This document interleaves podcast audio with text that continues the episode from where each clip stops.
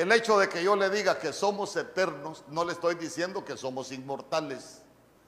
Inmortalidad es una cosa, eternidad es otra cosa. Cuando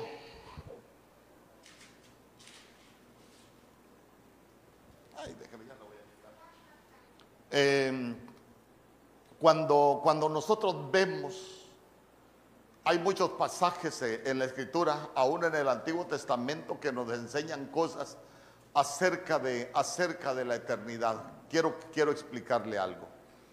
Cuando, cuando nosotros vamos aprendiendo acerca de los planes de Dios, nos vamos a dar cuenta de que lo que estamos viviendo nosotros en el planeta Tierra es un paréntesis en la eternidad de Dios donde todo viene de una eternidad pasada, pero que todo va para una eternidad futura. Por eso es que la Biblia habla de cielos nuevos, tierra nueva, hermano, de muchas cosas que en este momento son, pero que dejarán de ser porque van a haber cosas nuevas. Entonces se va a cerrar un ciclo en, en la eternidad de Dios. ¿Por qué? Porque se recuerda que David dijo, de eternidad a eternidad. Y todo el pueblo bendijo al Señor y empieza hablar David. ¿Por qué? Porque David lo había entendido, que todo viene de una eternidad pasada, pero todo va hacia una eternidad futura.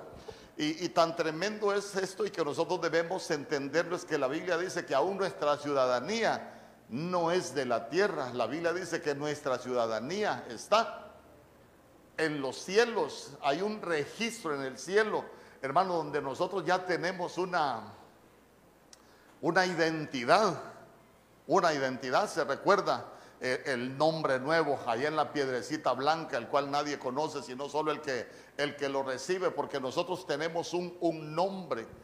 Nosotros aquí en la tierra solo estamos por un tiempo, solo estamos en una preparación para poder volver al cielo. Entonces, hay tantas cosas que nosotros necesitamos aprender en cuanto a, esto de la eternidad, porque la verdad que esa es la promesa del Evangelio, porque hablamos de salvación, sí, la salvación es gratis, pero la promesa del reino es, es una eternidad con el Señor. Por eso es que nosotros no deberíamos aferrarnos a, las cosas de, de, la tierra. Fíjese que en Eclesiastés capítulo 3, verso 10, por ejemplo, la Biblia dice, He visto la tarea que Dios ha dado a los hijos de los hombres para que en ella se ocupen. Y en el verso 11 dice, Él ha hecho todo apropiado a su tiempo. También ha puesto la eternidad en sus corazones. Sin embargo, el hombre no descubre la obra que Dios ha hecho desde el principio hasta el fin. Entonces note que la Biblia dice que Dios ha puesto eternidad en nuestros corazones. Pero, pero note usted que dice que también el hombre no, no descubre la obra que Dios, que Dios ha hecho. Entonces ahí es donde nosotros vamos, eh, vamos entendiendo acerca de, de, lo que quiero hablarle, hermano, porque a veces podemos venir a la iglesia por diferentes motivos y fíjese que, que yo siempre, siempre lo he dicho, a veces hasta, hasta los cristianos cometemos un error alguien tiene un problema allá afuera, afuera, vaya a la iglesia y de pronto tenemos a Dios como, como parchero, hermano. Pero la verdad que el Evangelio, el Evangelio, las buenas nuevas, em, lo que tiene que ver es con la vida eterna, con aceptar a Jesús como el Señor y Salvador de nuestras vidas. El problema es que estamos cometiendo muchas veces el error de ofrecer las añadiduras en vez de ofrecer al Señor de las añadiduras, porque lo, porque lo más importante para nosotros sería ofrecer al Señor. Se recuerda que en el turno del mediodía yo le decía, eh, el que tiene al Señor, el que tiene a Cristo, lo tiene todo. ¿Por qué? Porque el que tiene a Cristo dice que ya tiene vida eterna. Lo que va a pasar con nosotros en este periplo aquí en la tierra solo son añadiduras. Pero lo más importante para nosotros es lo que viene, lo que viene después. En Eclesiastés capítulo 3, verso 15, la Biblia dice, aquello que fue, escuche bien, siempre hablando Salomón, aquello que fue, ya es, y lo que ha de ser, hablando de un futuro, fue ya. Y Dios restaura lo que pasó. Quiero, quiero que medite conmigo un poquito en ese verso porque sé que algunos no, no sabrán de lo que estoy hablando o que hablé en la mañana y al mediodía. Pero quiero que note esto. Lo que es, ya ha sido. Pero vea lo que dice después. Y lo que será. Está hablando de, un futuro. Y lo que será ya fue. Ah, entonces, entonces, hablando, nosotros no nos podemos meter con la, con la eternidad de Dios, pero sí podemos entender lo que pasa en el paréntesis entre la eternidad pasada y la eternidad futura. Entonces, mire, lo que será, ya fue. Bien. Cuando nosotros vemos el huerto, nos vamos a dar cuenta que el Señor establece una creación en el huerto y se recuerda que a Eva le pusieron la madre de los vivientes, o sea que dentro del huerto lo que habían eran vivientes. Entonces, claro, ellos tenían eternidad, pero no tenían inmortalidad. ¿Por qué le digo que tenían, que tenían eternidad? Ah, porque, porque usted se va a dar cuenta que da la impresión que dentro del huerto no había muerte. ¿Por qué? Porque la Biblia dice y Pablo dice en el libro de los Corintios que cuando entró el pecado en el huerto fue cuando entró la muerte. Entonces cuando, cuando son echados del huerto, usted se va a dar cuenta que ellos ya no vienen con esa vida de vivientes, ellos vienen a vivir una vida vivos, una vida, una vida natural fuera del huerto, hermano, con, con, hasta con las maldiciones que el Señor pronunció contra ellos.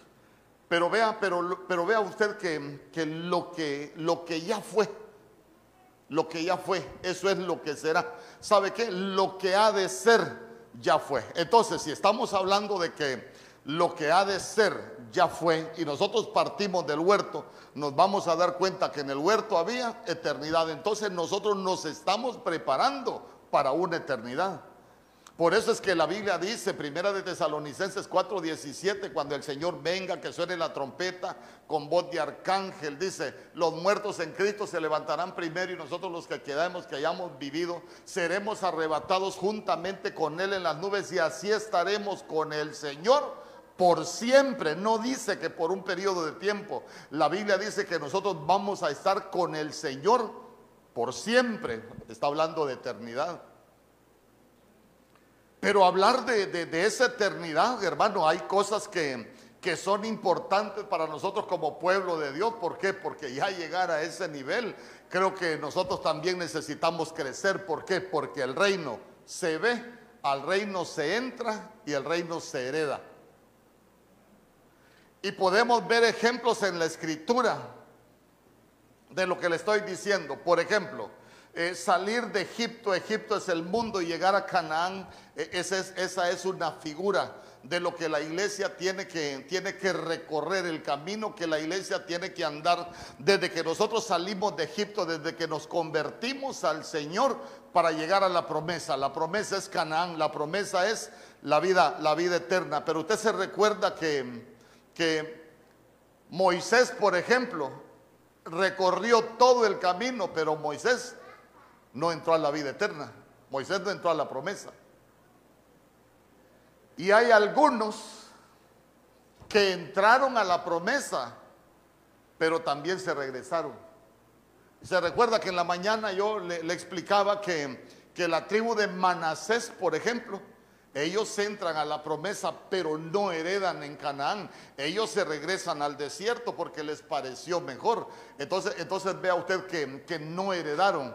Y así va a pasar con mucho pueblo de Dios, no porque Dios no quiera, sino porque el pueblo de Dios no hace lo necesario para heredar en la promesa. Pero después se va a dar cuenta usted que Josué sí repartió Canaán entre los que, los que iban a heredar la promesa. Por eso, por eso eh, es importante para nosotros que entendamos lo que la Biblia dice en Juan capítulo 3. Usted se recuerda cuando llega Nicodemo allá a platicar con nuestro Señor Jesús. Eh, no vamos a hablar de todo, solo lo que, lo, que, lo que nos compete para la enseñanza. Viene, viene Nicodemo y llega donde nuestro Señor Jesús y le pregunta, ¿qué tengo que hacer para heredar? la vida eterna. Ah, entonces nuestro Señor Jesús, la primera respuesta que le da es, el que no nace de nuevo no puede ver el reino de Dios. Ah, entonces mire usted que en primer lugar hay que nacer de nuevo. Y ya cuando nosotros hablamos de nacer de nuevo, la Biblia dice que, que de modo que si alguno está en Cristo, nueva criatura es. Las cosas viejas pasaron y todas son hechas nuevas. Entonces ya nosotros nos damos cuenta de que el nuevo nacimiento tiene que ver con con que hayan cosas nuevas en nuestra vida, hermano. Hay que recuperar la inocencia, hay que recuperar la pureza, hay que recuperar una manera de hablar diferente, hay que caminar de manera diferente y muchas cosas que implica el nacer de nuevo. Pero después nuestro Señor Jesús en Juan capítulo 3, verso 5 le dice, el que no nace del agua y del espíritu no puede entrar Ah, entonces mire usted, nacer de nuevo para verlo, nacer del agua y del espíritu para entrar. Ya cuando entramos y tenemos a Cristo, hermano, mire, ya, ya la hicimos porque nosotros somos coherederos con Cristo. ¿Cuántos dicen amén?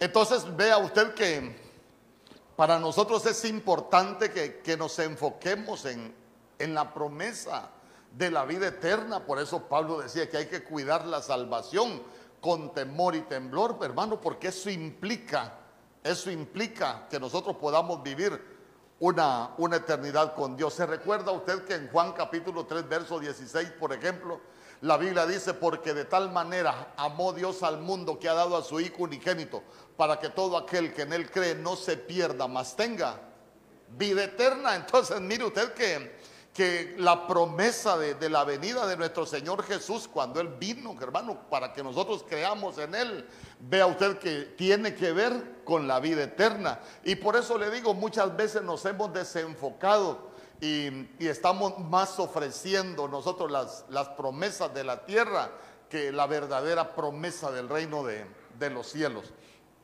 Entonces, cuando nosotros vamos ya entendiendo de qué se trata la promesa, de pronto nosotros nos damos cuenta que, que tiene que haber una evolución en nosotros, que debe de haber un desarrollo. Y en la mañana, por ejemplo, yo hablaba de que cuando nosotros venimos al Señor, venimos como un hombre natural. Venimos como un hombre natural. Venimos con pecado, venimos con, con, errores, venimos con mañas, venimos con vicio, venimos con muchas cosas, hermano, pero nosotros no nos podemos quedar con lo que habíamos aprendido en el mundo. ¿Por qué? Porque la Biblia dice que la senda del justo es como la luz de la aurora, que va en aumento, en aumento hasta que el día es perfecto. Entonces, mire, cuando hablamos del hombre natural, la Biblia dice que el hombre natural es aquel que estaba muerto, hermano, en sus delitos y pecados. Pero Cristo Jesús es el que nos dio vida. Ah, entonces Cristo Jesús, cuando nosotros venimos al Señor, nosotros venimos muertos espiritualmente. Pero Él lo que hace es que nos da vida. ¿Por qué? Porque la Biblia dice que la paga del pecado es muerte, mas la dádiva de Dios es vida eterna en Cristo Jesús. Entonces, mire, el Señor, el Señor nos saca de esa vida natural y nos lleva a otro nivel de vida en Dios y esa es la que se conoce como como viviente, pero ya esa es una vida en el Espíritu. Después de que nosotros comenzamos a vivir una vida en el Espíritu, el cristiano tiene que evolucionar. ¿Sabe por qué? Porque después hay otro nivel que es santo. Nuestro Señor Jesús dijo, eh, sed vosotros santos como vuestro Padre Celestial es santo. Claro, no, veníamos muertos en delitos y pecados, nos vuelven a la vida, reviven nuestro espíritu por el perdón de los pecados, pero ya nosotros comenzamos a buscar la santidad. ¿Por qué comenzamos a buscar la santidad? Porque dice la Biblia en Hebreos capítulo 12, verso 14, en cuanto dependa de vosotros, buscad la paz con todos y la santidad sin la cual nadie verá al Señor. Entonces ya nos volvemos buscadores de santidad. Hermano, porque dice que la unción del santo ya reposa sobre sobre nosotros hay una unción de santidad. Entonces ya se dio cuenta que el cristiano tiene que, tiene que ir evolucionando. Por eso es que la Biblia dice que nosotros como piedras vivas debemos de ser edificados para un sacerdocio santo, pero somos piedras vivas que ya estamos siendo, siendo edificadas. Algo tiene que estar cambiando en nosotros. Pero después de, mire, después de la vida natural en la que antes vivíamos, nos vuelven a la vida, nos volvemos vivientes a una vida en el espíritu, entonces después nosotros llegamos al nivel ya de buscar santidad. Hay santidad posicional, hay santidad progresiva, no me voy a detener porque eso ya lo enseñé, pero necesitamos seguir avanzando y tenemos que alcanzar el nivel de, de vigilantes. ¿Por qué necesitamos alcanzar el nivel de vigilantes, hermano? Porque, porque la Biblia dice que el Señor va a venir como ladrón en la noche.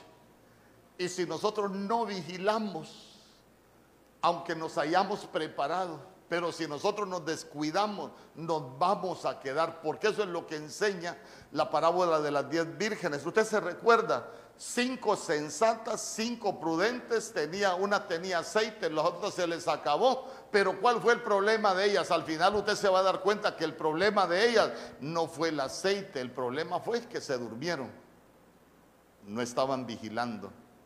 Por eso nosotros necesitamos alcanzar ese nivel de, de vigilante. ¿Se recuerda usted que en Apocalipsis, por ejemplo, eh, capítulo 3, verso 2, el Señor le dice a la iglesia en Sardis, sé vigilante, sé vigilante. Nosotros necesitamos ser vigilantes, hermano. Eh, ¿Vigilantes de qué?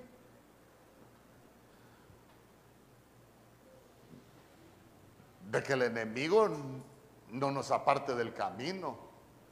Necesitamos estar vigilantes de todo lo que está aconteciendo para que nos podamos dar cuenta de cómo se están cumpliendo las señales y que el Señor pronto viene. Mire, muchos ni cuenta se van a dar. ¿Por qué? Porque la gente está muy entretenida en otras cosas.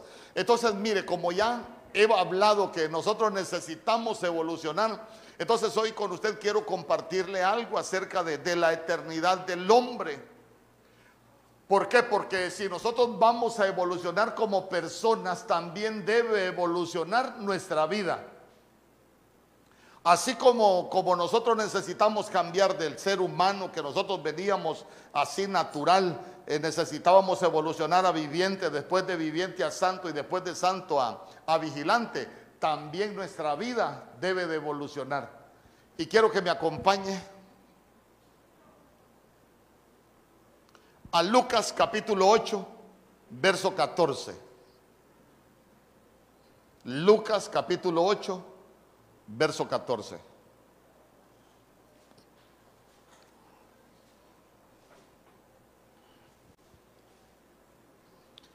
Y mire lo que dice la escritura.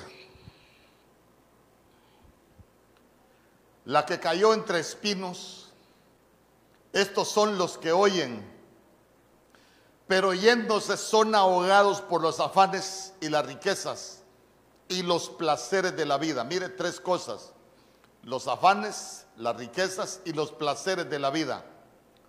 Pero lo más tremendo es al final que dice la Biblia, y no llevan fruto. Cuando la Biblia habla de, de esa palabra vida, escuche bien, esa palabra vida en el original se escribe bios y cuando hablamos de la vida bios, estamos hablando de nuestra vida natural. De nuestra vida natural, nuestra vida biológica. Entonces vea usted que de pronto, de pronto nosotros nos, vamos a dar cuenta en qué nivel estamos, hermano. Es que, es que la Biblia para eso nos enseña, uno se revisa Mire, de los niveles de, evolución de nosotros como persona, yo le dije, uno se puede ubicar si es persona natural con los mismos pecados, con los mismos errores. Uno se puede ubicar si es viviente, si está buscando la santidad, o uno se puede ubicar si ya es un vigilante, hermano, porque, porque para eso es. Entonces hoy yo le voy a hablar de las vidas, de las vidas del cristiano. ¿Sabe para qué? Para que cada uno de nosotros se revise en qué nivel de vida estamos. Eh, por ejemplo, cuando nos damos cuenta de que alguien está viviendo su vida bios, hermano, el nivel más bajo en la escala. Cuando tres cosas nos atacan. Los afanes, las riquezas y los placeres de la vida. ¿Y sabe qué es lo más tremendo?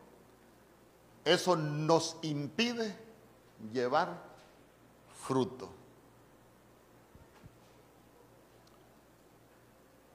Hablemos un poco de los afanes. Cuando uno se puede afanar. Cuando nosotros buscamos hacer y que nosotros queremos hacer muchas cosas. Pero lo bueno es que hay un momento donde uno se puede dar cuenta de que, de que hay cosas que uno no las puede cambiar. Pero los afanes muchas veces nos apartan de Dios. ¿Sabe por qué? Porque el afán es contrario a la fe. Porque el afán es cuando nosotros queremos hacer.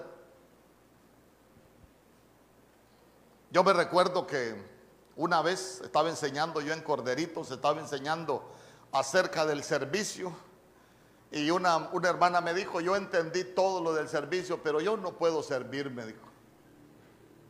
Ah, de veras, sí, me dijo, ya me empezó a contar. No, yo tengo, tengo cosas que hacer, me dijo, yo comienzo a las 7 de la mañana, cierro a las 9 de la noche y empezó a decirme un montón de cosas. Yo por eso no puedo servir. Le digo yo, pero si la Biblia dice, si me sirves, yo bendeciré tu pan, yo bendeciré tu agua y yo quitaré las enfermedades de en medio de ti. La Biblia dice, por cuanto no serviste al Señor tu Dios, con alegría y gozo de corazón vas a servir a tus enemigos. Mire, se pueden levantar enemigos si uno no busca servir al Señor, hermano. Y le, expliqué tantas cosas, pero la hermana me dijo, no. Yo entendí que viví una vida de afán allá como a los cinco o seis años me dice, ¿se acuerda de mí? La verdad que no le dije. Ya andaba con uniforme de servicio. Ya estoy sirviendo porque el Señor me habló, me dijo, y entendí que los afanes no me llevaban a ningún lado. ¿Sabe qué? Yo entendí que todo lo que va a pasar en mi vida depende del Señor. Me ah, qué bueno que lo entendió. Hermano, pero entenderlo seis, siete años después, yo no sé cuántos años después lo puede entender cualquiera de nosotros, porque vea usted que, que uno se puede, se puede afanar. Y sabe que es lo más tremendo, algo que puede afanarnos también, es el afán de hacer riquezas.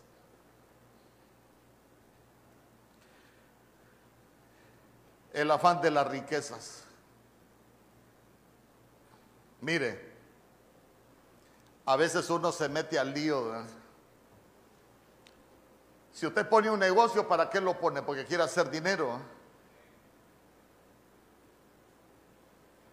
vengo yo y puse un negocio. Y claro, no, no me estaba yendo tan mal que digamos, el negocio iba creciendo, ya tenía que pedir más seguido y, todo iba muy bonito. Y yo me recuerdo que una noche estaba orando y ya yo me alegraba cuando, cuando me daban 20, 30 mil pesos. Ya decía yo, está buena la cosa. Y yo un día estaba orando, Padre, yo te pido por los hermanos y, por cada uno bendícelos y te pido por cada matrimonio que tú lo, y orando yo, orando. Y, de repente le digo, Señor, y yo te, yo te pido que, que bendigas el negocio que tú me has dado en esta ciudad. Y yo me recuerdo que escuché una voz delante de Dios que me va a juzgar, se lo digo. Escuché una voz que me dijo, ¿y quién te trajo a esta ciudad para poner negocios? Y dejé de orar yo y me fui para el cuarto y le dije a mi esposa, vamos a quitar el negocio. Porque la verdad, si pusimos negocios por amor al dinero, porque queremos más dinero.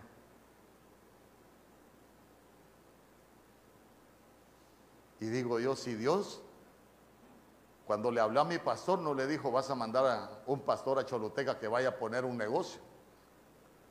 Bien me acuerdo yo que me dijo, el Señor dice, que con tu lluvia, con la palabra que Dios te ha dado, vas a ir a irrigar Choluteca. Dije yo, a mí me mandaron a predicar y a enseñar, no a poner negocios.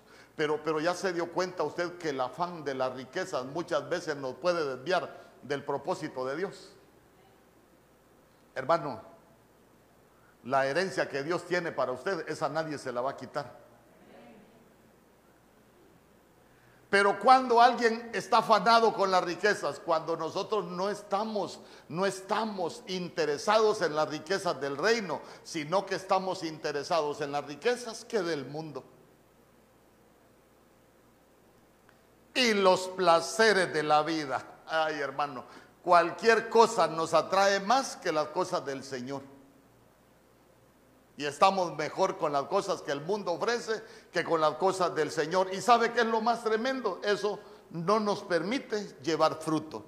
¿Sabe que sabe que eso sí es terrible, hermano? Usted, usted revisa en qué nivel está. Eso sí es terrible porque el, el poder llevar frutos, el poder llevar frutos, está relacionado con que nosotros podamos irnos con el Señor cuando Él venga. ¿Por qué le digo que está relacionado? Porque la palabra frutos en el original es carpos. Y carpos es donde se deriva la palabra arpazo. Y arpazo es arrebatamiento. Entonces, sin frutos no hay arrebatamiento. Entonces, cuando nosotros estamos en ese primer nivel de la vida, vivos, eh, todavía no hay arrebatamiento para nosotros, hermano. ¿Por qué? Porque todavía estamos más pendientes de las cosas del mundo. Dependemos más de las cosas del mundo que del Señor. Yo le quiero preguntar, ¿de quién depende más usted? ¿De las cosas del mundo o del Señor?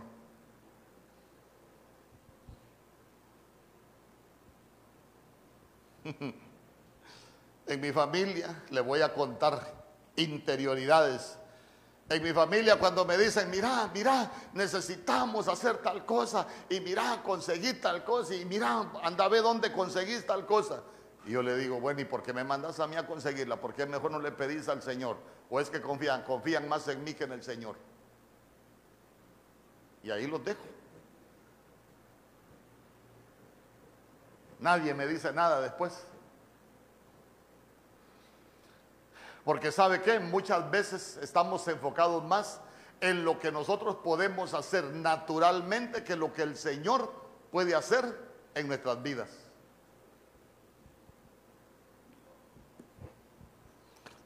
La vida bio. Segunda de Timoteo capítulo 2 verso 4, la Biblia dice, ninguno que milita, ya nosotros somos militantes, somos soldados del ejército de Dios. ¿Cuántos dicen amén? Ninguno que milita se enrede en los negocios de la vida a fin de agradar a aquel que lo tomó por soldado. Entonces, mire, estos versos, digo yo, nosotros necesitamos eh, conocerlos porque si nosotros ya somos soldados del ejército de Dios, nosotros ya no deberíamos enredarnos en los negocios de la vida. Ojo, no estoy diciendo que no hay que trabajar, no estoy diciendo que no debemos hacer, no. Estoy hablando ya de, enredarse. ¿Usted, ¿Usted entiende lo que es enredarse?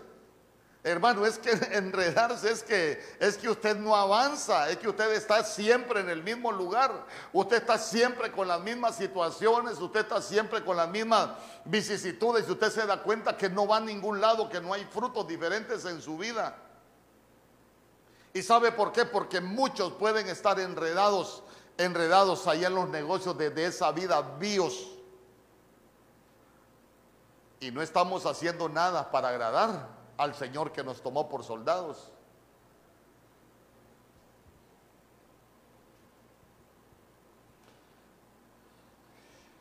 En Mateo capítulo 10, verso 39. Hoy, hoy vamos a revisar nuestra vida.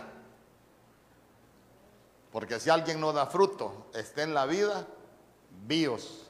Si alguien pasa afanado por las riquezas, está en la vida, bios.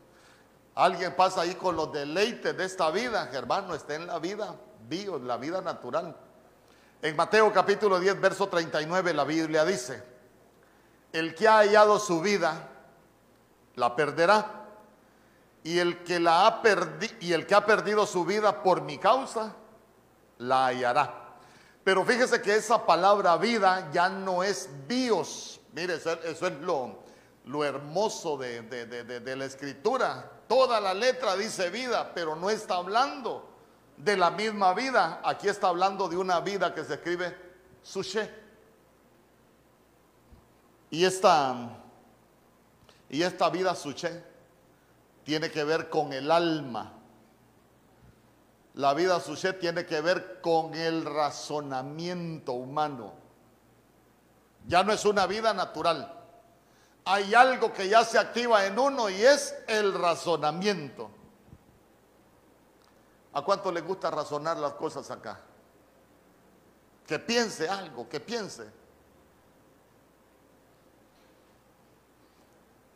Imagínese a alguien que, que necesite un milagro del Señor y que se ponga a pensar, no, pero es que el doctor me dijo que, esto no, no, tiene cura. Y, y entonces, ¿qué para qué? Ah, entonces la gente empieza a razonar.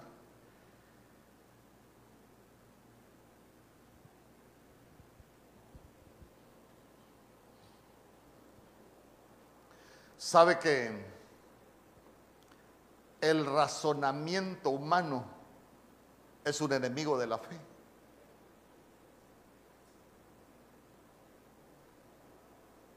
Y que también es otra etapa que nosotros vivimos en esta vida.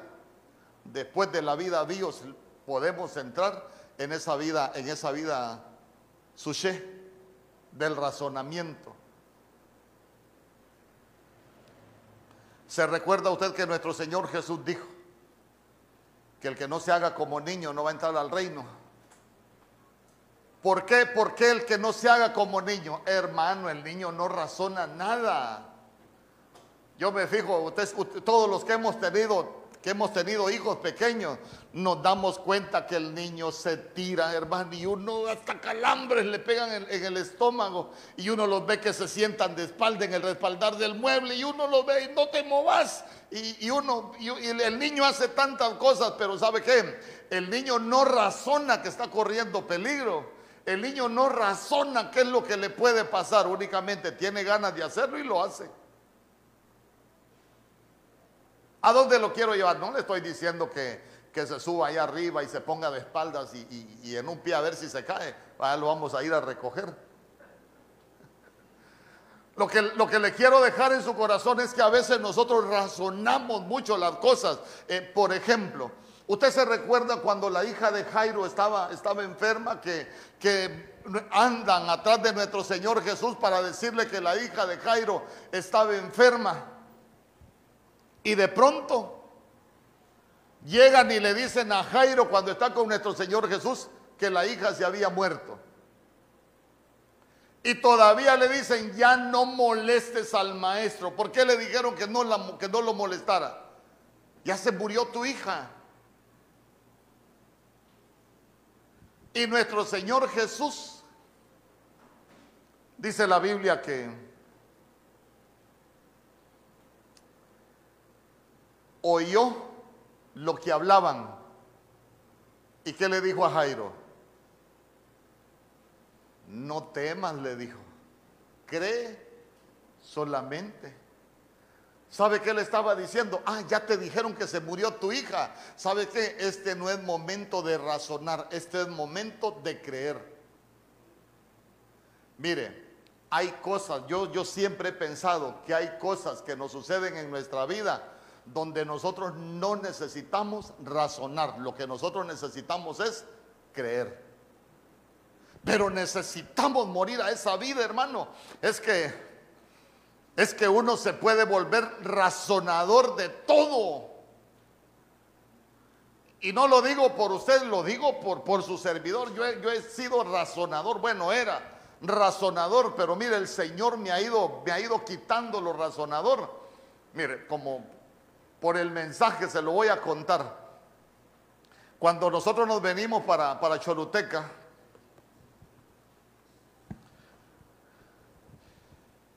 vas para Choluteca, se me llenaron la, cabeza de planes a mí. Eh, voy a hacer esto, voy a hacer lo otro, voy a hacer por acá, voy a empezar, hermano, me llené de razonamientos como usted no tiene idea para venirnos para Choluteca vamos a entregar la casa y vamos a, eh, y, hermano, con el depósito de la casa, vamos a pagar el depósito allá. Y, y, tantos planes, empecé a razonar yo. Y sabe que pasaron los días y nada de lo que yo había planeado resultó. Y yo me recuerdo, algún día le voy a poner el video que el apóstol Germán dijo, vamos a orar por el hermano Mario, el hermano Scarlett, que van de pastores para Choluteca. Eh, si están por ahí, que puedan pasar, hermano, y nosotros no nos levantábamos. ¿Sabe que estábamos hablando nosotros? ¿Cómo nos vamos a ir si nada de lo que nosotros planificamos nos resultó? Ni un plan se había cumplido, todo nos había salido al revés. Y, nosotros hablando, mira, mejor, mejor que no ore el pastor, llamando y decirle que después. Y otra vez el apóstol Germán, eh, si está Mario ahí y, y Scarlett que puedan venir, yo no sé si alguien se recuerda, dos veces ya, hermano. Y nosotros poniéndonos de acuerdo todavía, entonces le digo yo, mira, hemos razonado, hemos planificado tanto y ya nos dimos cuenta de que nada ha funcionado. Ahora lo que vamos a hacer es creer lo que Dios va a hacer con nosotros. ¿Sabes qué? Que Dios haga ahora sus planes en nosotros. Y sabe que es lo más tremendo, ya no teníamos ni dónde quedarnos durmiendo en San Pedro porque habíamos entregado la casa nuestra, la que tenemos allá. Hermano, y, y nosotros llegamos, nos paramos y, y empezó el apóstol Germán a ministrar. Y dice, nunca lo he hecho, ni creo que lo voy a volver a hacer pero el Señor me dice que Él te envía como una ofrenda para Choluteca.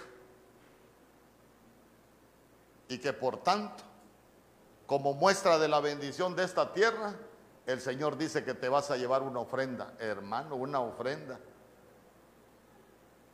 Y nunca lo habían hecho. Y no lo han vuelto a hacer con ningún pastor que han enviado, solo con nosotros, porque el Señor le dijo cuando estábamos parados arriba, ¿Qué entendió? Hermano, que para nosotros es mejor ejercitar la fe que el razonamiento. ¿Sabe qué? Cuando usted tenga una necesidad, no ejercite su razonamiento. Mejor dígale, Señor, yo voy a dejar de pensar cómo lo puedo arreglar, porque sé que yo no puedo, pero tú sí puedes. ¿Cuándo dicen amén? Hermano, pero nosotros tenemos que seguir creciendo. Mire, ya aparte de enseñanza se volvió devocional el tema.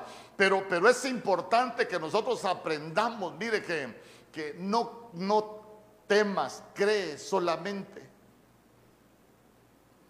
Hay momentos que no hay que pensar, hermano. ¿Cuántos se han desvelado pensando cosas aquí? Levante la mano quienes se han desvelado. Qué montón habemos que nos hemos desvelado. Y yo le pregunto, ¿qué hemos arreglado desvelándonos pensando? Nada, hermano. Se ha fijado que después uno cae a la razón. Amanece desvelado, amanece mal y nada pudo cambiar. Ah, entonces, entonces cambiemos hoy, cambiemos.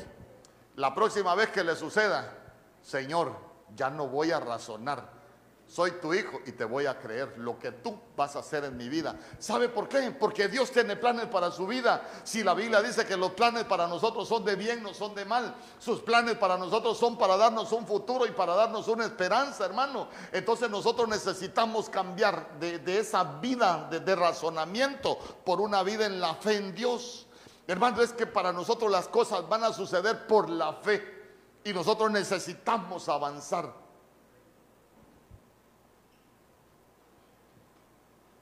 Yo pensé que solo yo me había desvelado.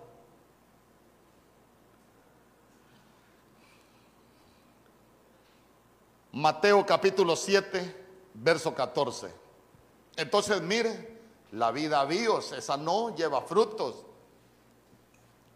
La vida suché, el razonamiento, hermano, enemigo de la fe. Por eso me gusta mucho. No temas, Jairo, cree solamente. Deja de razonar cómo tu hija va a volver a la vida. Solo cree.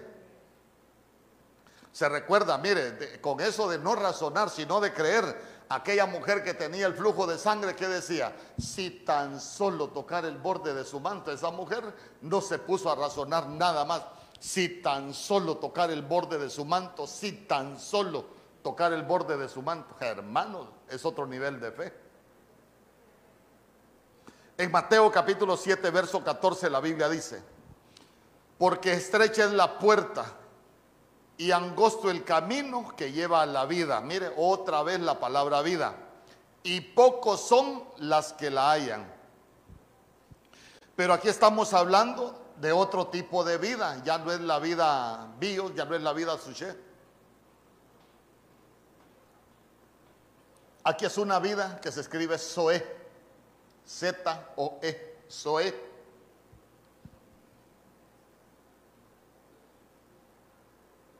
Pero note que, pero note que aquí hay un detalle.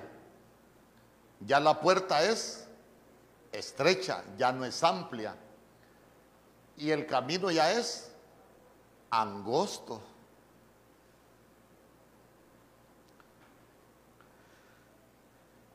Cuando hablamos de una puerta estrecha, estamos hablando que, nosotros ya nos quitamos las cargas. ¿Se recuerda que nuestro Señor Jesús dijo, venid a mí, todos los que estén trabajados y cargados, que yo los haré descansar. Por esa puerta, por esa puerta estrecha ya solo entramos con el yugo de Cristo. ¿Por qué? Porque ya es entrar a la dimensión del Espíritu, ya es entrar a una vida hermano, en una dimensión completamente, completamente diferente. Pero, pero ya se dio cuenta que esa puerta no la encuentran todos los cristianos. ¿Sabe por qué? Porque no es fácil, hermano, no es fácil. No es fácil. Y, y mire usted qué tremendo que dice que el camino ahí ya es angosto. Entonces nosotros necesitamos evolucionar de la vida natural a esa vida de razonamiento, pero seguimos creciendo y ahora llegamos a la vida en el Espíritu. Somos guiados por el Espíritu de Dios. ¿Sabe que Ya no hacemos lo que nosotros queremos, sino que hacemos lo que el Espíritu quiere que nosotros hagamos. ¿Por qué? Porque ya tenemos una conexión espiritual con el Espíritu Santo. ¿Cuántos dicen amén? Pero mire qué tremendo que esa vida ya son pocos los que la hayan. ¿Qué debemos hacer nosotros? Señor, yo quiero estar entre los pocos que la hayan. ¿Usted quiere estar entre los pocos que la hayan? Pero vea usted que nosotros necesitamos avanzar en Dios. En Mateo 26, 28. No, ese no lo vamos a leer. Mateo capítulo 7, verso 13. La Biblia dice, entrad por la puerta estrecha porque ancha es la puerta y espacioso el camino que lleva a la perdición. Y muchos son los que entran por ella. Vea usted qué tremendo, porque esa vida en el Espíritu son pocos las que la hayan. Pero, note usted que, que la puerta y ese camino que lleva a la corrupción, la Biblia dice, hermano, que muchos entran por ella. Y yo digo, a veces parece hasta contradictorio porque si nosotros estamos y somos el pueblo de Dios, digo yo, qué hermoso que todos los que venimos a una iglesia encontremos esa puerta, esa puerta, hermano, eh, estrecha, que encontremos ese camino angosto, pero mire usted que esos son pocos los que lo hayan. Ah, hermano, pero lo, terrible es que el camino que lleva a la perdición son muchos los que entran por ella.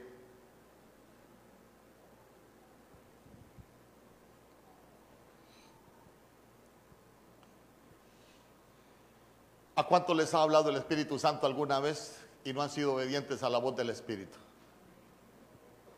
Ay, también, es que a mí me ha hablado, hermano. Fíjese que y le pasan unas cosas a uno. Hace como, como dos años creo que fue. Teníamos un viaje para San Pedro. Y yo escuché una voz en mi interior que me dijo, cambiar las dos llantas. Y hasta me dijo el lado del carro. Me lo dijo un martes, hermano. Vine yo, llegué a la casa, le dije a mi esposa, fíjate que escuché una voz que me dijo que, que cambiara las dos llantas de, tal lado del carro, el lado derecho creo que fue. Bueno, cambiarlas, me dijo, sí. Hermano, y vine yo y nos íbamos el viernes. Para no hacerle largo el cuento, se llegó el día de, de irnos y no cambié las llantas. ¿Sabe qué hice yo? Las fui a revisar. Las toqué. No sé si alguien, alguien le ha pasado. Las toqué, le metí la gata al carro. Hermano, dije yo, las llantas están buenas. Oiga bien. Bueno, nos fuimos. Cuando veníamos de regreso, veníamos por el canal seco. Hermano, le estoy hablando como a las una, dos de la mañana. Como a unos 20, 22 kilómetros, me recuerdo yo que faltaban para salir al desvío de Amatillo. Solo escuché que le hizo una llanta. Y dije yo, y estaba buena. Y Scarlett solo me quedó viendo y me dijo, ¿y no le hiciste caso al Espíritu Santo?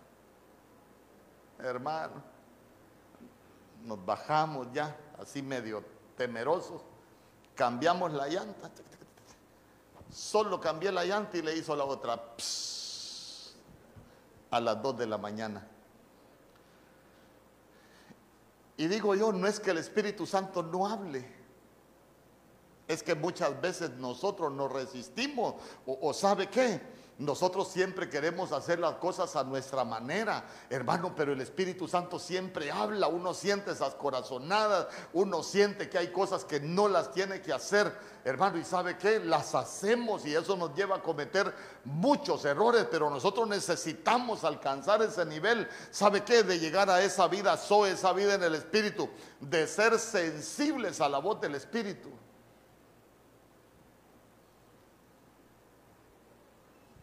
Pero dije yo, después de esta no me pasa otra.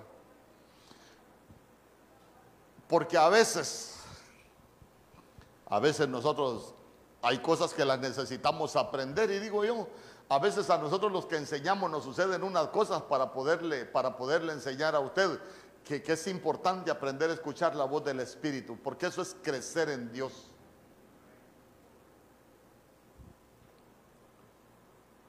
En Marcos capítulo 10, verso 29.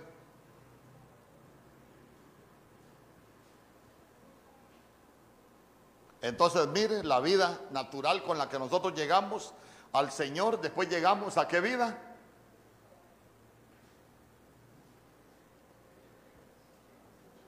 La vida bios, después la vida del razonamiento, después a la vida en el espíritu. Hoy vamos a otro tipo de vida. Dice Marcos capítulo 10, verso 29.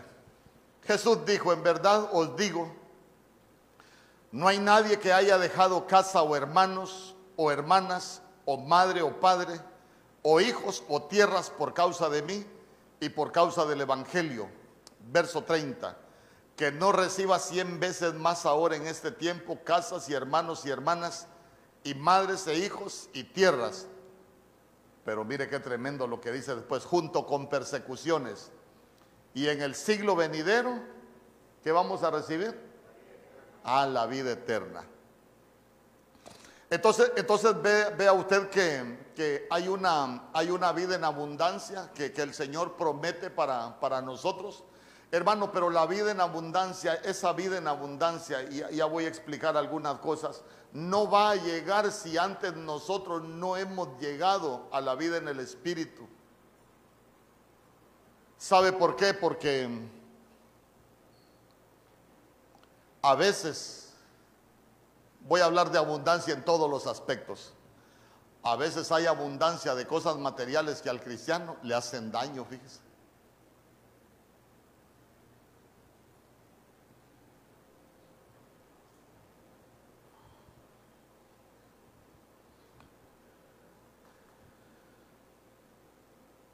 En Juan capítulo 10, verso 10.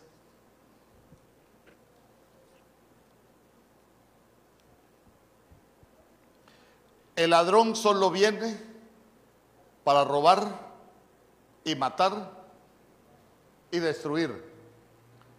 Yo he venido para que tengan vida y para que tengan abundancia. Fíjese que en el original esa palabra la y, esa, y este artículo en no existen. En el original la Biblia dice, el ladrón solo viene para robar y matar y destruir. Yo he venido para que tengan vida y para que tengan abundancia. Véalo desde todos los ángulos.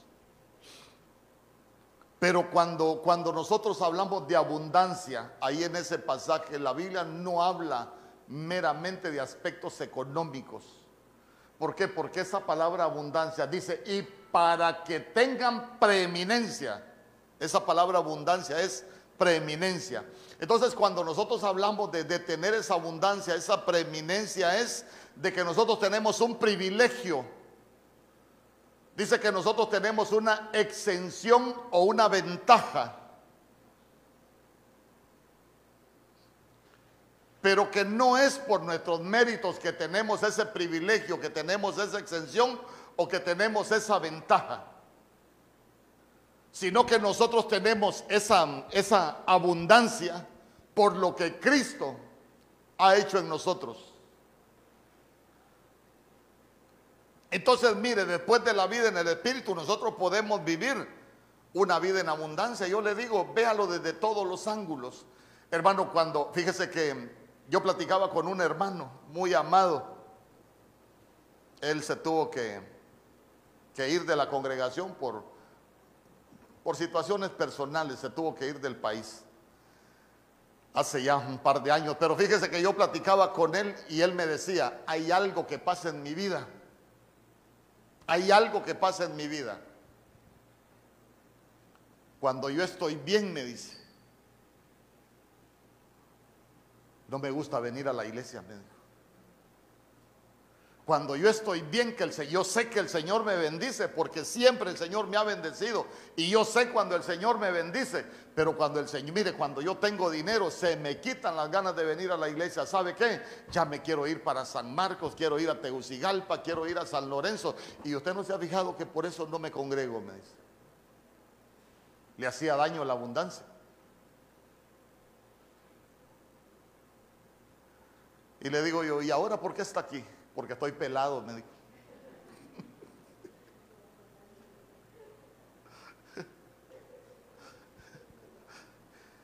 Fíjense que yo platicaba con alguien, platicaba con alguien también y gozaba la persona. Porque me dice, yo hace años, hace años escuché una voz que me dijo que yo tenía que servirle. Y me dijo, yo soy el Señor y quiero que me sirvas, hermano. Pero dice que le escuchó en vivo. Pero era una persona que tenía dinero, era una persona que tenía varios carros, hermano, y, tenía muchos amigos. Y no tenía tiempo para buscar del Señor. Y empezó a contarme su historia. Me dice, yo tenía abundancia de todo, de amigos, de bienes y de dinero. Y dice que lo primero que se le empezaron a, de lo primero que se le empezó a acabar fue el dinero. Después se le empezaron a arruinar los carros al extremo que no le quedó ninguno. Cuando ya no tenía carros, ya no la buscaban los amigos porque ya no tenían que ir a pasear.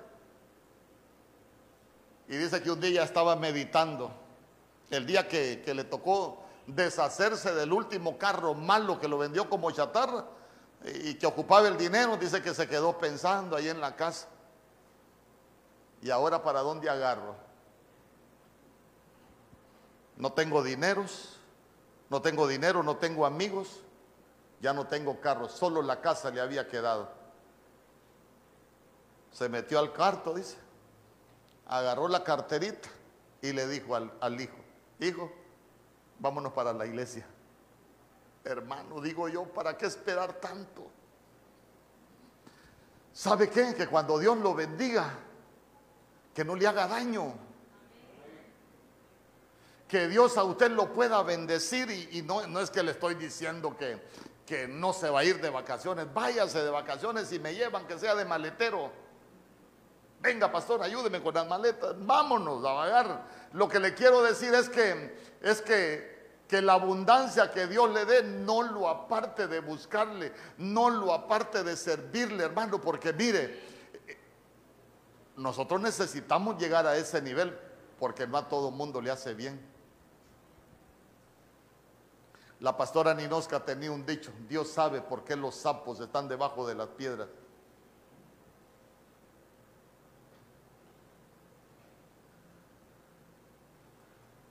Día conmigo, vida en abundancia. Hay una vida en abundancia para nosotros, hermano, pero ¿sabe cuándo va a llegar la vida en abundancia? Cuando nosotros hayamos pasado por la vida en el Espíritu, que ya nosotros no hacemos lo que nosotros queremos, sino que ya nosotros hacemos lo que el Señor quiere. Dice amén conmigo. Porque vea usted que la vida en abundancia también está relacionada con, con la vida, con la vida eterna. Juan capítulo 3, verso 16.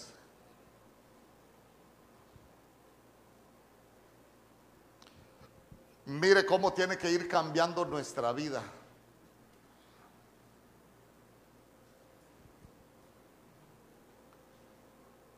Para llegar a la eternidad. Dice la escritura, porque de tal manera amó Dios al mundo que dio a su Hijo unigénito para que todo aquel que cree en Él no se pierda, mas tenga vida eterna. Entonces vamos, vida bios, vida suché, vida Zoe, vida en abundancia y después vida eterna.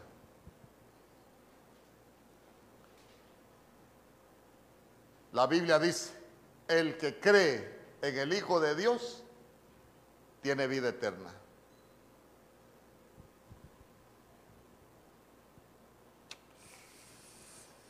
Ah.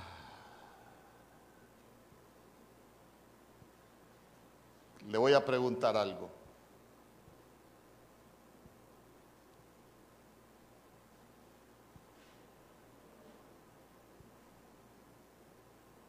¿Usted cree que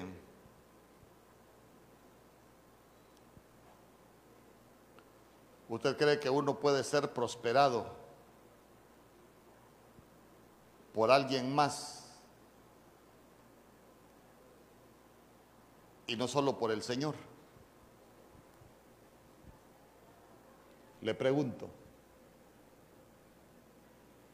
¿Usted, ¿Usted cree que hay alguien más que lo pueda prosperar en uno? ¿Lo pueda prosperar a?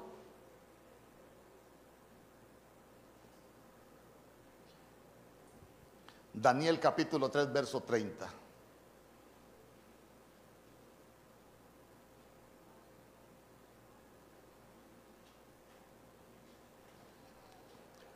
Daniel capítulo 3, verso 30 en la Biblia de las Américas. Mire lo que dice. Entonces el rey hizo prosperar a Sadrach, Mesach y Abednego. ¿A dónde los hizo prosperar? Y yo le pregunto, ¿era territorio del Señor ahí? No. Uno debe de tener cuidado con la prosperidad. Tienes prosperidad, pero tienes tristeza. Puede ser que la prosperidad venga de parte del enemigo para apartarte del Señor. Porque ya se dio cuenta que, el rey de Babilonia también prospera.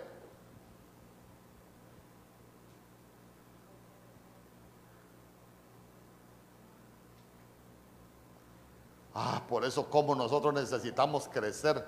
¿Sabe por qué? Porque en la medida que nosotros vamos conociendo, nos vamos dando cuenta de dónde vienen, de dónde viene cada situación, hermano, porque porque nosotros fuimos escogidos para vida eterna, pero vea usted cómo hay cosas que nos pueden apartar del propósito de Dios, hermano. Es que el enemigo se va a levantar para querer, para querer impedir que nosotros disfrutemos lo que Dios tiene para, para nosotros.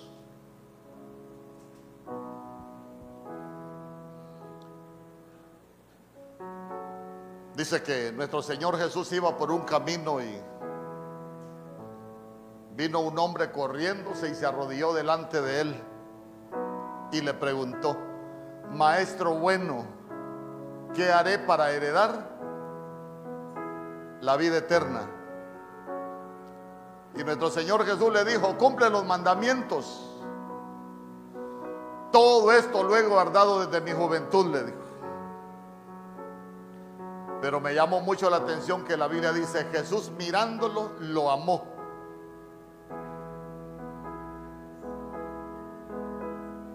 Y le dijo, una cosa te falta, ve y vende cuanto tienes y dalo a los pobres y tendrás tesoro en el cielo y ven y sígueme.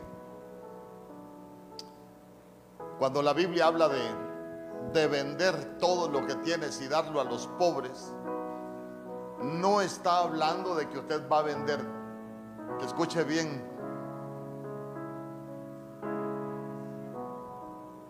la interpretación literal de muchos es es que todos deberíamos de ser pobres, no hermanos, si la Biblia dice que el Señor nos va a bendecir en todas nuestras empresas. Hay algo que es como una interpretación poética, una interpretación alegórica. Lo que el Señor le estaba diciendo, ¿sabes qué? Ya cumplí los mandamientos, ahora desprendete un poco de las cosas de la tierra, date cuenta que no depende de las cosas de la tierra, sígueme.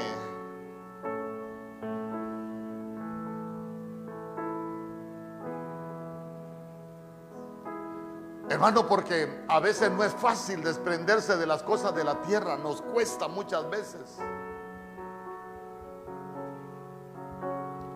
A veces uno cree que, que si uno no hace nada va a funcionar y no es así. ¿Sabe qué? Para nosotros es mejor poner las cosas en las manos del Señor. Si el Señor dice que nos va a bendecir en todas nuestras empresas, empresas es todo lo que nosotros emprendemos. Si el Señor lo dijo, Dios lo va a hacer. Pero ¿a dónde lo quiero llevar? Que nosotros tenemos que crecer en nuestra vida hasta alcanzar la vida eterna. No quedarnos ahí en la vida vivos, en los afanes, en los placeres de la vida, hermano. Vivir afanado, trabajado, cargado, cansado. Ahí en esa vida, no. Dios quiere llevarnos a nuevos niveles evolucionar alcanzar, mire, después la vida en el alma, el razonamiento, pero tenemos que seguir avanzando, alcanzar esa vida en el espíritu, porque después de la vida en el espíritu viene la vida en abundancia. ¿Sabe qué? Vivir una vida en abundancia es cuando te vas a aprender a disfrutar las cosas que Dios te da, sea mucho, sea poco. Pero vas a vivir de manera diferente, hermano. Vamos a vivir de manera diferente. Pero todo ese camino lo tenemos que andar porque al final está la vida eterna, que es para lo cual nos estamos preparando. Entonces uno se revisa qué vida estoy viviendo. Porque muchas veces estamos viviendo ahí el nivel del razonamiento, todos lo razonamos. Ay, ¿para qué voy a invertir en el negocio? Si así como está la crisis. No, pero nosotros no dependemos de la crisis, nosotros dependemos del Señor. Ay, ¿para qué voy a hacer tal cosa? Si así como está la situación, es que nosotros no dependemos de la situación. Para nosotros no es el razonamiento. Para nosotros es creer lo que Dios puede hacer. ¿Sabe por qué? Porque después del razonamiento viene esa vida, so esa guianza en el Espíritu para poder llegar a la vida en abundancia. Pero ¿por qué muchas veces estamos estancados, hermano? Porque a veces nos esforzamos nosotros en hacer tantas cosas. Mire, hasta ministerialmente sucede. A veces hay gente que le dice a uno, ¿y por qué no hacemos tal cosa para que el ministerio crezca? Ay, hermanos, y aquí comenzamos con, con dos niños. Y mire todo lo que ha hecho el Señor. Pero queremos siempre el razonamiento humano y los métodos humanos. No, mejor la confianza en el Señor. Porque ya se dio cuenta que nosotros vamos viviendo, vamos escalando en el estilo de vida hasta que nosotros estemos preparados para llegar a la vida eterna. ¿Qué quiero yo de parte de Dios esta noche? Que cada uno se revise. ¿Qué nivel de vida estás viviendo?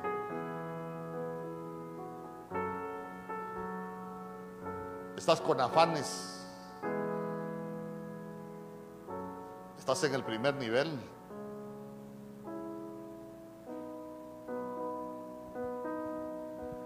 ¿Te has dado cuenta que te ahogas? El afán por la riqueza, hermano.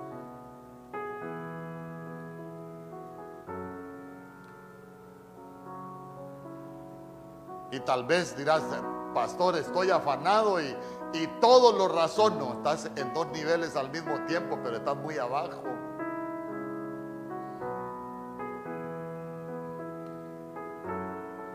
Sabe que el razonar muchas veces nos va a llenar de preocupaciones. Sabe que el razonar muchas veces nos va a afligir y nos va a causar mucho daño. Pero hoy es el día para que nosotros aprendamos, Señor, ya me di cuenta que yo necesito saltarme ese nivel. Cada uno se revisa y decirle al Señor, Señor, ya me di cuenta dónde estoy, pero sé que tú tienes algo más para mí y yo anhelo algo más en ti porque la senda del justo, pasaje que a mí me, se me ha hecho rem en mi vida, la senda del justo es como la luz de la aurora que va en aumento, en aumento hasta que el día es perfecto. Pero hay gente que pasa años en la misma situación, años en la misma condición. Quiere decir que no avanzan. Le voy a pedir a los hermanos que nos van a ayudar con los elementos.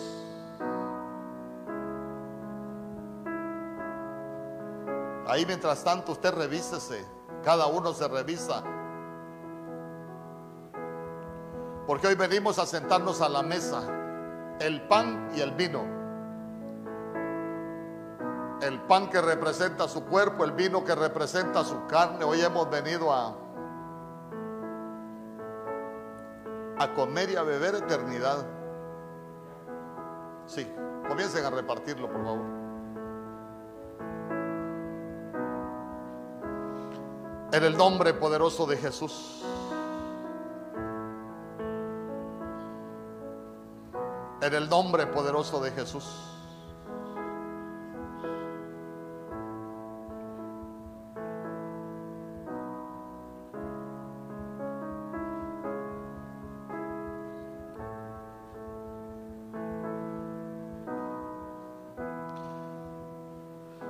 Está tu razonamiento?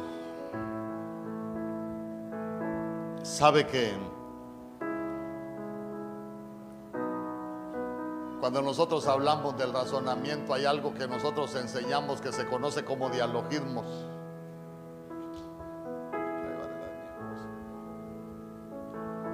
Dialogismos, ¿sabe qué son los dialogismos? Los diálogos internos en nuestra mente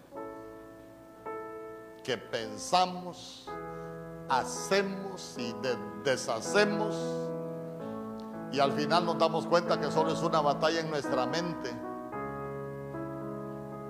Y que después te turba, te daña, te aflige, te causa muchos problemas. Quiere decir que no estás en el nivel de vida espiritual, estás en el nivel de vida, su del alma, del razonamiento. ¿No será que necesitas decirle al Señor este día? Porque la Biblia dice que nosotros vamos a conocer la verdad y la verdad es la que nos hará libre. ¿No será que necesitas decirle al Señor, he estado estancado, he estado estancada por mucho tiempo?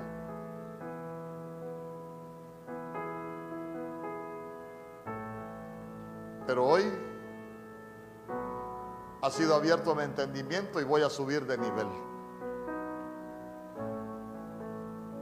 Déjalo que queda atrás, déjalo, déjalo.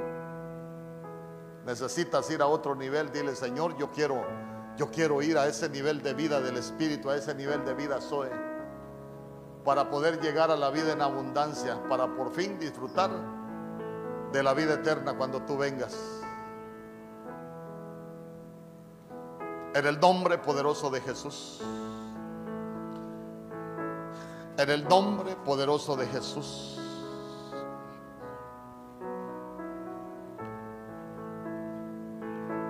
la eternidad del hombre, porque el Señor ha puesto eternidad en nuestros corazones. Pero necesitamos avanzar, necesitamos crecer.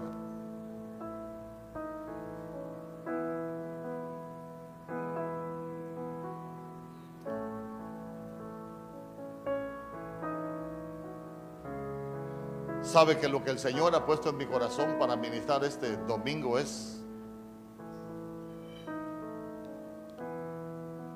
para seguir avanzando, para que nosotros nos revisemos si estábamos estancados.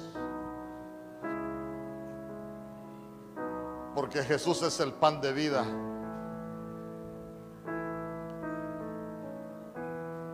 Es el pan que, que nos puede cambiar genética, que nos puede llevar a otro nivel.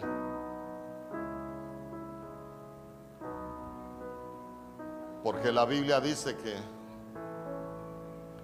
el que tiene a Cristo, el que tiene al Hijo, tiene la vida.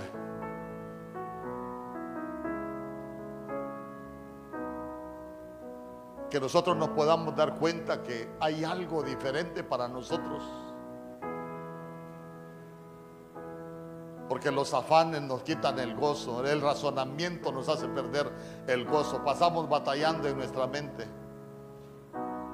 Pero la Biblia dice, en una versión, la Félix Torres Amat en Jeremías capítulo 15, verso 3, que el Señor prometió que nosotros íbamos a ser felices todos los días de nuestra vida. ¿Sabe qué? Esa es la vida en abundancia, hermano. Que te puedas disfrutar lo mucho, que te puedas disfrutar lo poco, porque ya aprendes a ser guiado por el Espíritu Santo. Porque ya dependes del Señor. y que al final ya estás preparado para gozar de la vida eterna. En el nombre poderoso de Jesús. En el nombre poderoso de Jesús. El Señor puso eternidad en tu corazón.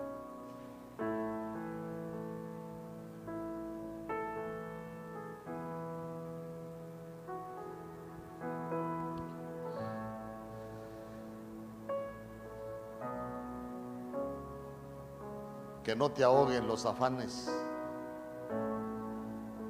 Que no te ahoguen los afanes. Que no te ahoguen los afanes. Ni la riqueza, ni los placeres de la vida. Porque eso no te permite llevar fruto.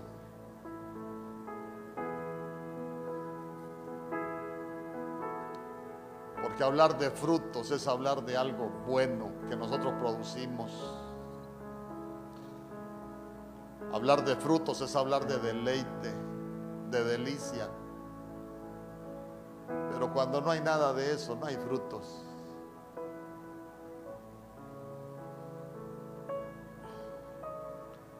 Sacúdete todo afán. Sacúdete todo aquello que te ha tenido detenido. aún el razonamiento. Te has dado cuenta que pasas noches, tal vez todavía pasas noches pensando.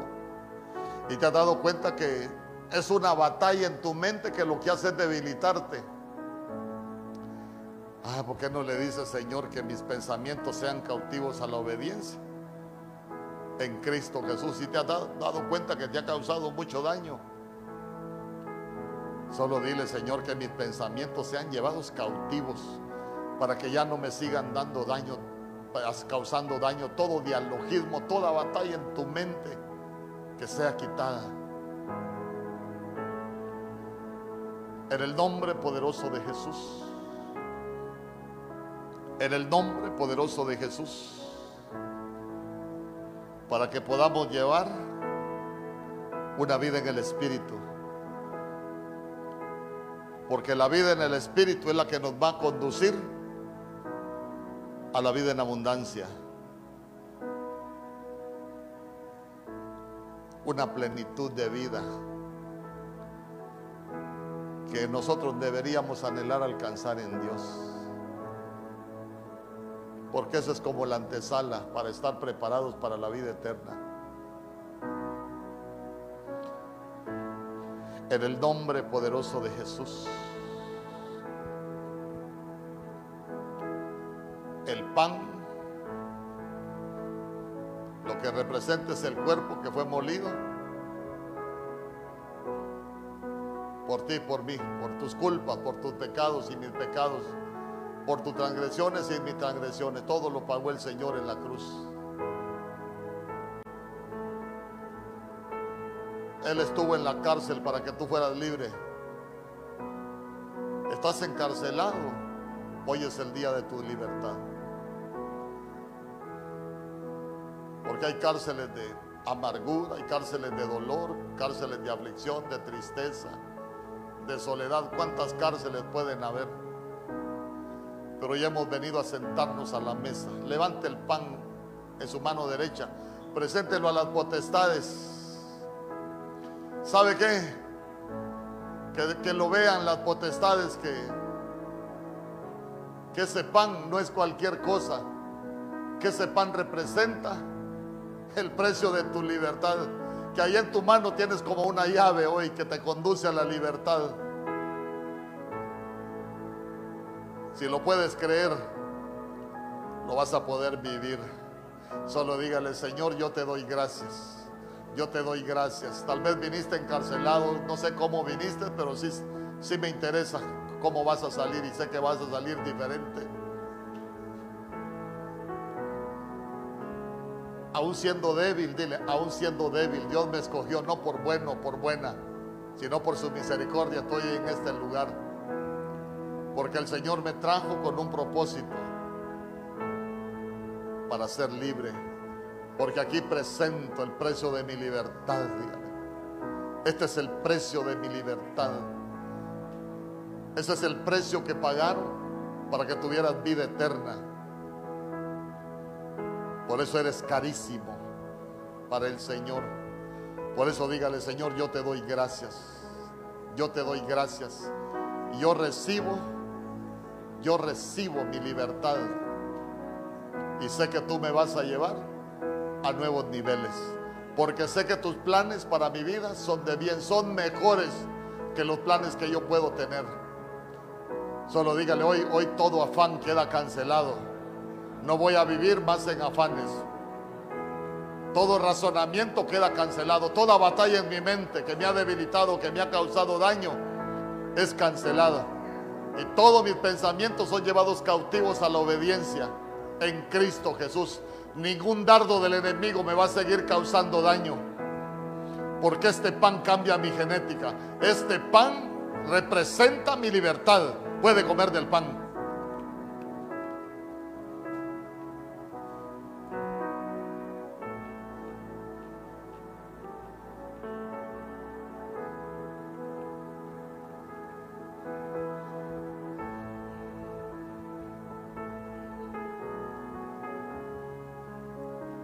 Más condenación. Tome su copa en su mano derecha, preséntela a las potestades. ¿Sabe que yo he visto tantas cosas cuando se presenta la copa?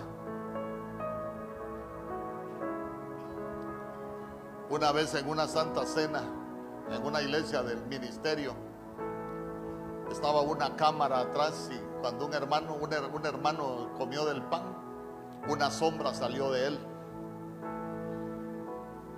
Y cuando, cuando levantó la copa en su mano derecha, lo quedaba viendo aquella misma sombra y bien se miraba en la, en la toma de la, de la cámara. Pero cuando él levantó la copa, se apartó de él. Y cuando tomó la copa, se fue. ¿Sabe por qué? Porque nosotros a esta copa le agregamos nuestra fe. Y para nosotros no es una simple copa de vino, para nosotros representa la sangre de Cristo. Sangre que fue derramada hasta la última gota para limpiarnos, para perdonarnos, para que no haya más condenación en nuestras vidas, para que nosotros entendamos que es caro el precio de nuestra libertad. Por eso te damos gracias, oh Rey bendito, porque tú derramaste esa sangre para el perdón de nuestros pecados, para borrar nuestros pecados, para limpiarnos. Y te damos gracias porque dice tu palabra que en la sangre está la vida. Y hoy venimos con esta copa a llenarnos de vida. Pero una vida diferente. Dígale, no, no la vida que tenía, una vida diferente en ti. Puede beber de la copa.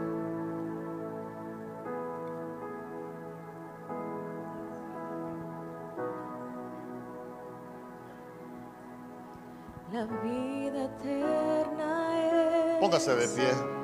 conocerte más.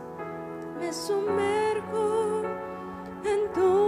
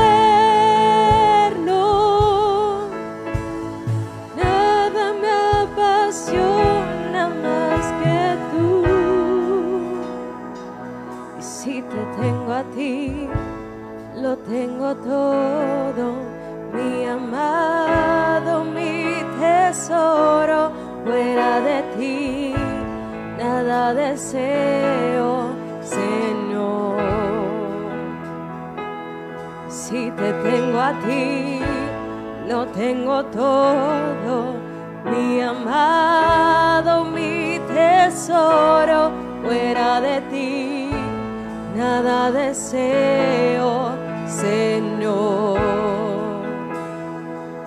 Si te tengo a ti, lo tengo todo. Mi amado, mi tesoro, fuera de ti, nada deseo, Señor.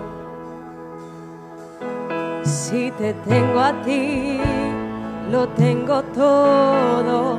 Mi amado, mi tesoro, fuera de ti, nada deseo, Señor.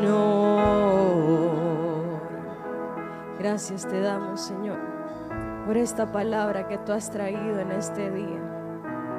Te pedimos, Señor Jesús, que ni los afanes, que ni las riquezas, que ni los placeres de la vida nos aparten de ti.